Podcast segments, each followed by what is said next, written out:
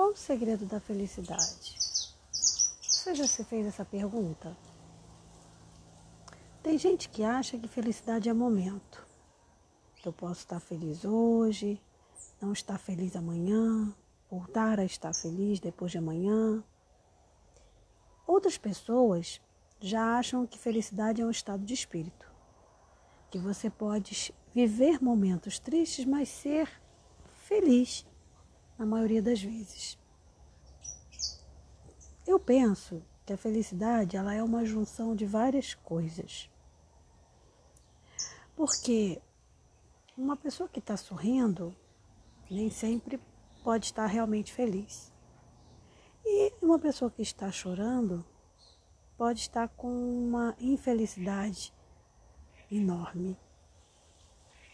E acredito também que algumas coisas colaboram para a nossa felicidade ou infelicidade. Eu queria falar com você hoje, nesses cinco minutos podem mudar uma vida, sobre algumas coisas que a gente tem que ter cuidado para que a gente não fique infeliz. E se tem uma coisa que tem colaborado muito com a infelicidade, é a rede social. Porque ela cria um mundo paralelo onde aparentemente todo mundo é feliz, menos você. Todo mundo está viajando, todo mundo está passeando, é uma alegria plena. Os casais são infinitamente felizes.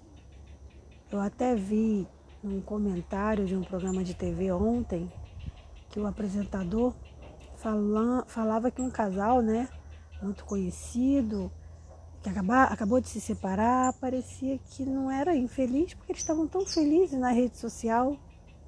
Agora você veja, né? Como se a rede social fosse um termômetro, um termômetro da felicidade. O que a gente sabe que não é verdade, porque você pode montar, na rede social você pode montar uma felicidade que não existe. E pode fazer isso com muita facilidade, porque você vai clicar ali somente em alguns momentos do teu dia, da pessoa no caso, isso vai passar uma falsa impressão de felicidade, quando na verdade, na maior parte do tempo, o casal fica em briga, em confusão, na infelicidade. Mas além da internet, que coisas colaboram para a nossa infelicidade? A mentira, as mentiras que são levantadas. Então, uma pessoa que ouve muitas mentiras ou propaga muitas mentiras tende a trazer para si a infelicidade. Então, se você quer ser uma pessoa feliz e caso você tenha esse hábito, você precisa parar com esse hábito. Outra coisa que também colabora muito para a infelicidade é invejar as coisas do próximo. Por isso, o mandamento: não cobiçarás. A gente precisa entender que quando Deus criou alguns mandamentos, ou, ou todos na verdade, Ele criou sempre pensando no homem. Então, quando ele diz não cobiçarás, ele não só está pensando no outro, mas está pensando em você e em mim. Porque ele sabe que cobiçar as coisas do nosso próximo vai nos fazer infelizes. Porque a gente nunca vai estar realizado com as conquistas que a gente tem.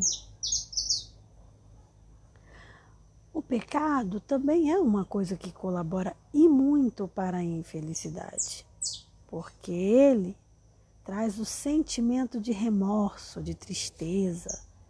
Todo pecado ele só é bom ali na hora, mas assim cinco minutos depois, às vezes são suficientes para a pessoa cair numa tristeza hum, profunda de alma. Por exemplo, vamos supor que um, um homem ou uma mulher trai o seu companheiro ou companheira às vezes como forma de se vingar. Então, às vezes até na mesma hora do próprio ato de pecado ali, ou pouco tempo depois, já vem o quê?